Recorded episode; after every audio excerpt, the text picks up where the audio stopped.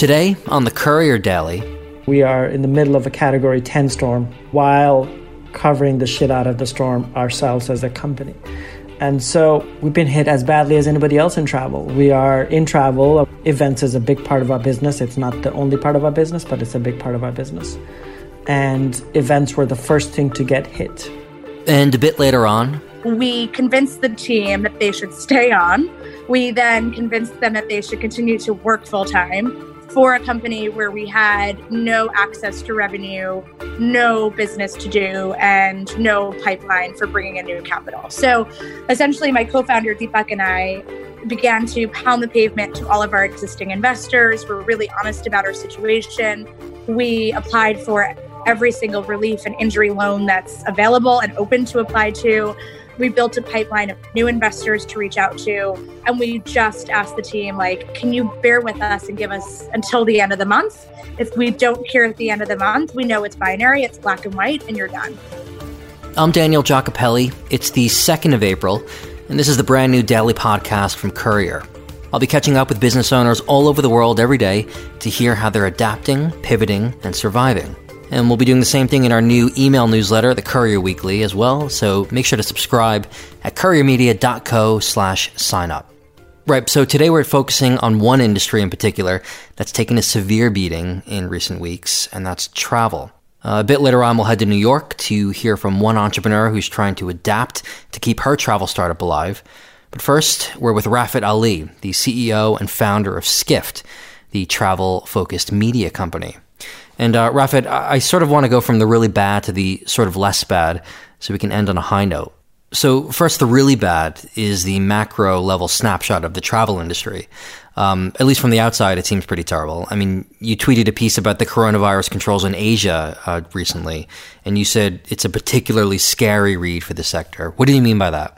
The hope is that this pandemic gets over in the next few months and that Asia is showing the green shoots that will be there for the rest of the world to follow. It's only a matter of weeks or maybe a few months.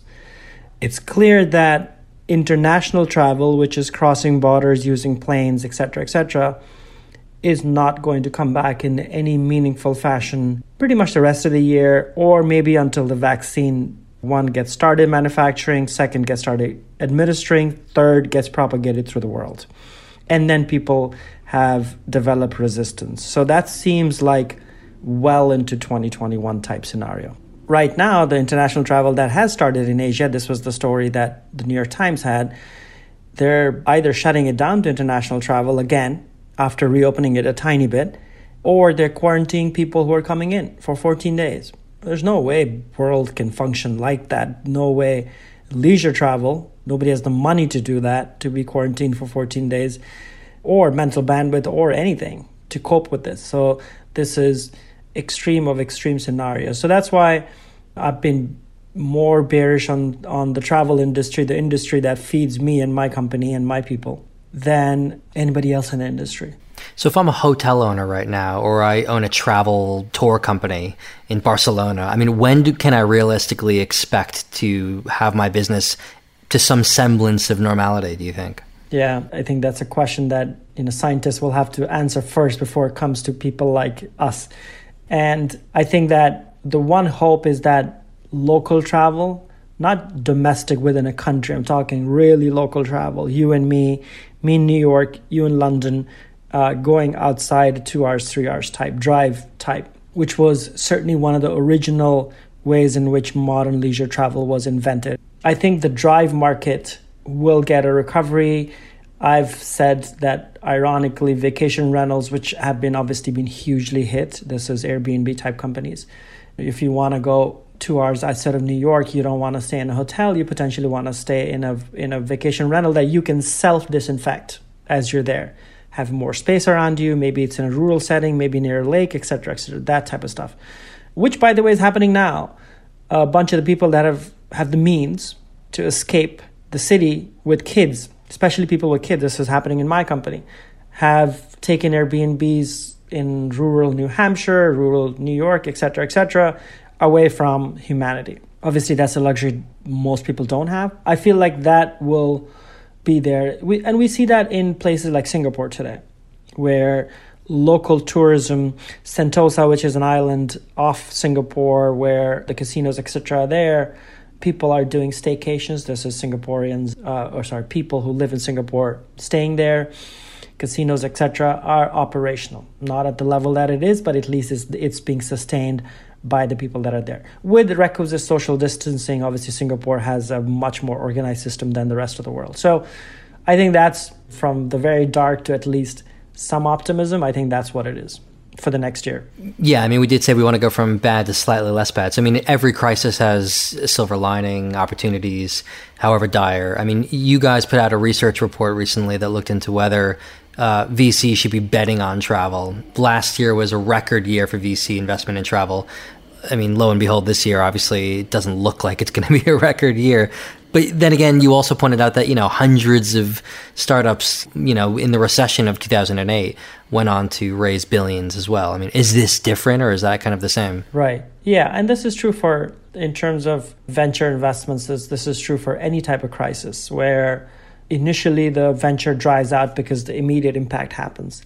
And then the VCs and startups that come, let's say, from the midpoint of a recession towards the latter half of the recession, they come out much stronger. And that happens for all the reasons you can imagine lower costs, just, you know, more creativity in terms of figuring out solutions with less money and less resources, etc. So I do see that happening in a, in the larger venture startup world. I'm less optimistic in travel today. I think most of the investors, for now, the reaction has been how do we double down on our existing investments and you know shore them, make sure they survive, versus new investments. And it's also, you can imagine, VCs are humans. They're people like you and me. They're worried about the same things you and I are worried about. How is our family safe? How do we keep ourselves safe? How do we make sure our, our team is, is safe? How do we make sure we don't catch the virus, etc.? Like these are human, real human things that everybody's dealing with. In that mental space, do you have the bandwidth to one, developer a, relationship with a new startup founder that you've never met before? Two, do you, you know, then do you can you do the diligence on this company, which is what every VC does, obviously, before they make an investment in this scenario with anybody? And then do you make an investment decision?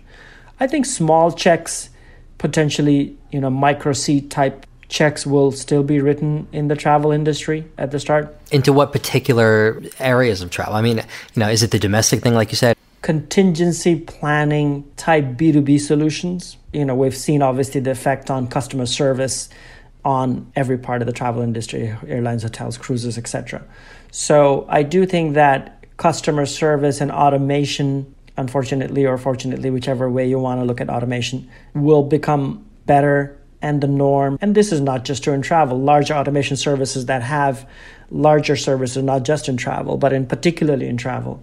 So this is very much tech heavy companies. Coming out of recession how do you distribute cheap fares and cheap hotel rates in the widest way possible beyond just your own channels. I think distribution players, ironically, over the last few years, you could argue that the online travel agencies, Bookings and Expedias of the world, were fighting, so they were in a battle with the brands themselves, Marriott's and all the other giant hotel chains and airlines of the world, where they want these brands wanted people to come directly to their sites to book, so that they don't have to give the commission to these giants, Expedia, TripAdvisor, etc., etc. I think after the crisis, because there's a lot of glut of cheap inventory, these online booking sites will gain more power again, which is what they had after the 2008 crisis. And so, potentially new ways of booking, I think flexible booking policies, flexible loyalty policies, anything that enables any startups that enable that type of stuff I think will be better positioned. And some of them exist, some of them don't. So we'll see new stuff come in as well. And now, Skift as a media company, I mean, you guys are a travel and hospitality and food and drink and luxury uh, vertical media company. Now is not necessarily a great time to be a media company. However, you guys are also in your element telling amazing stories about the crisis. So, what's going on behind the scenes at Skift? Yeah, it's, uh, you know, March just ended. So, I mentioned this yesterday to my team internally that it's uh, it's an incredibly sad month and an incredibly exhilarating month at the same time. It's the best work our team has done in their lifetime. This editorial research, other teams in the company, etc. While we have been hit, so we are in the middle of a Category 10 storm. By the way, Category 10 does not exist as a category in, in storms, but let's just call it that. While covering the shit out of the storm ourselves as a company. And so we've been hit as badly as anybody else in travel. We are in travel. Events is a big part of our business. It's not the only part of our business, but it's a big part of our business. And events were the first thing to get hit. And some companies are even stopping their entire events division forever. I mean, they think events are just done for like forever. Yeah, uh, you know, to each their own on that one. I don't think it's forever done. I do think that the reality of I think a hybrid world will reemerge however long that takes, which is actually good. I do think that for years, these virtual technologies were available, just that none of us were using it, or it, it didn't become mainstream in the way that obviously it is now today. And so, you know, we've been hit as badly as anybody else can be. We are a much smaller team today than we were, you know, a month ago. And, you know, the main goal for me has been, as we've thought through the challenge and the cuts in our company, is how do I not cripple any one single department in the company? Two, how do I make sure the quality of the work that we're doing continues even if the volume is not as high? Because we just have less people? And how do I make sure that in our editorial, which is the engine of the company, has always been the engine of the company, comes out as intact as, as possible, such that they're the engine that takes us you know to recovery on the other end? We will be an extremely essential tool of recovery when the travel industry is in recovery mode as we are today trying to decipher what's happening now. So i see our role hasn't changed now. It won't change going ahead. So you know that gives me hope. It also is just a heartbreaking time for all the possible reasons not just in our company but i'm sure everybody in any company in the world is going through in ways big and small. Thanks, Rafat. And make sure to head to skift.com for more travel news from Rafat and his team. We're going to cross now to one travel startup entrepreneur who's pivoting her business to survive. Caitlin Zaino is the founder of Porter and Sail, which is essentially like a hotel concierge app. You can book a hotel, check out on the ground experiences, and do a lot more. Caitlin, you know, we caught up with you a few weeks ago in our Courier Weekly newsletter to see how you guys were faring. I know there was a dramatic drop in revenue, obviously, given all of your clients are hotels, and almost all of them are now temporarily shutting down. So, what's going on? So that situation remains. In fact, it's gotten worse from the hotel standpoint. So the last time we spoke, we were just sort of dealing with the shock of watching the entire industry shutter their doors. And it was sort of one hotel after another. But there were still some of our core clients that were up and running. Today, everyone is closed, basically. It's pretty remarkable. We are bracing for that. We were then sort of looking at that as the base case. And so the business began to strategize okay, what do the next four or five months look like, assuming that there are no hotels for us to work with and there are no guests coming in and what does that mean for our product? So we very quickly built and launched two new products, but we also paused our core product suite. The very value that we bring to properties and to hotels, we've had to just temporarily shut down because it costs dollars to maintain and there are no hotels to, to service. So that's really wild. Just in what, two weeks, that our entire business has actually been flipped on its head. Two weeks ago, when we last talked, you guys had to cut your team by a significant proportion. And you said, you know, you were trying to make payroll and keep health insurance for your remaining team. Obviously, you just talked about developing two new products. We'll get into that in, in a sec. But what's the state of the company itself? So, also not much better.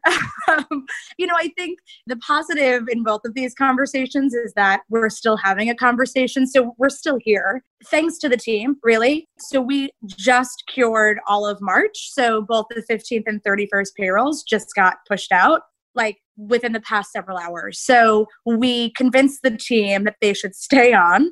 We then convinced them that they should continue to work full time for a company where we had no access to revenue, no business to do, and no pipeline for bringing in new capital. So essentially, my co founder Deepak and I began to pound the pavement to all of our existing investors. We're really honest about our situation. We applied for every single relief and injury loan that's available and open to apply to. We built a pipeline of new investors to reach out to. And we just asked the team, like, can you bear with us and give us until the end of the month? If we don't hear at the end of the month, we know it's binary, it's black and white, and you're done.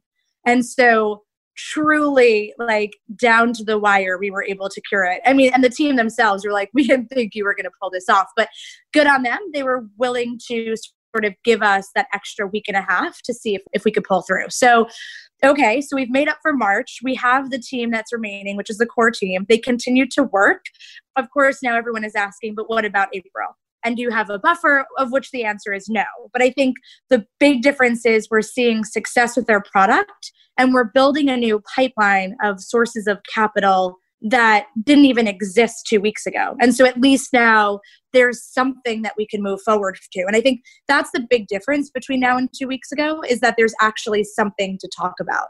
And, and two weeks ago it was just the business almost you know was was dead within within days it was wild so you're doing a few different things right you're trying to innovate with products within the travel industry and you're also just hustling to make payroll right the two products you're working on one is a a hotel community, a sort of like a, a town square for hospitality managers and founders to to learn, to talk, to vent, to share ideas.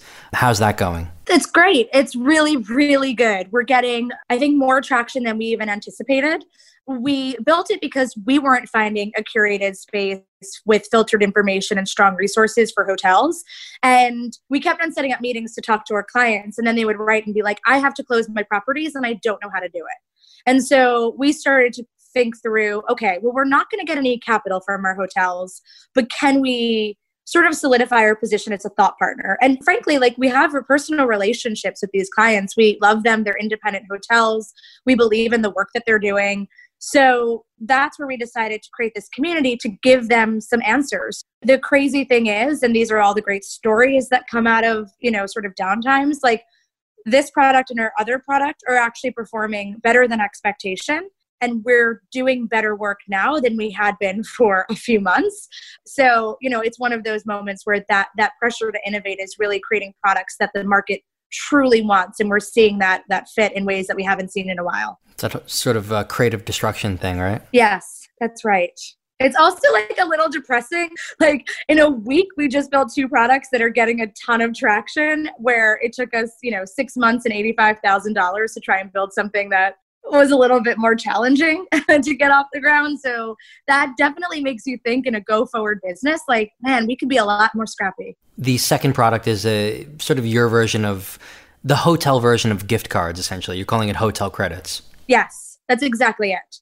And it's at a discount. So you can buy $300 let's say to an amazing resort in Tulum Mexico for 200 bucks and so it's a way of consumers to sort of I hate to say this, let me let me be more diplomatic to leverage the moment and capture some of those travel deals while doing it in a responsible way. So we're not telling anyone to travel now. You shouldn't. That's also like super tone deaf. But it really is, as a consumer, if you didn't think you could snag this kind of deal at this property, now you can. And for the hotels, it's capital that comes in right now. We're not charging any fees. It's literally cash in the door. And you guys take a cut of that, obviously. There's a revenue path for that product. So, right now, we are not charging any fees, which is wild considering there's no revenue path for Porter and Sail. It just it wouldn't have worked. I think every single hotel would have been like, no, like I need to conserve cash. Even a cut of that, I think would have ruined the inventory pipeline. So right now we're just getting hotels in, we're lining up that inventory, we're proving out the traction, one of our properties, we literally filled the equivalent of 10% of room nights booked. So this isn't like an economic downturn where no one is traveling. I mean, booking.com on average covers 20% of room nights booked. So it's half of that in this sort of moment. Look, I mean, we'll do this for what, 12 weeks? and then maybe start to turn on that. Okay, can we take a fee off of off of the dollars we're driving? But in the meantime, how is the company how is the company surviving? So we have two investors that have come in and sort of stepped up to bridge us, but that only covered March. So we're looking through a few different paths for April. So one is certainly continuous conversations with our existing shareholders. The second is new investors that likewise leverage the opportunity and sort of are interested in companies in a downturn. So those are new conversations we're having. And then the third is applying for all of the economic injury and relief assistance that the United States is sort of pushing out. We've also cut down our burn. We're also taking cuts as the like on the executive team. We've really, I mean, more than you know, 60, 70% we've reduced our, our burn per month. So all of a sudden what it takes to get through a month is is a lot less than it did you know a few weeks ago which also makes getting over sort of each hurdle a lot easier and look we're going to start to look at different ways to monetize but i think we still have to to carefully especially in our industry where hotels don't know if they can pay their mortgages so for us to go and ask for a cut of anything would just not just kill the relationship but really shows a level of just a, a dearth of understanding Thanks, Caitlin. Caitlin Zaino there from Porter and Sail. And you can find out more about those two products she was just talking about at porterandsail.com. My special thanks to Rafat Ali and Caitlin Zaino for today's show. Like I said yesterday, at Courier, we honestly want to make sure you and your business make it through the coming months. So just shoot me any questions you have that you want answered from financial to legal to design to anything really. Just get in touch at daniel at couriermedia.co and we'll try and answer a few of the questions on a show once a week. Make sure to sign up also to Courier Weekly for more stories of pivoting and surviving and growing.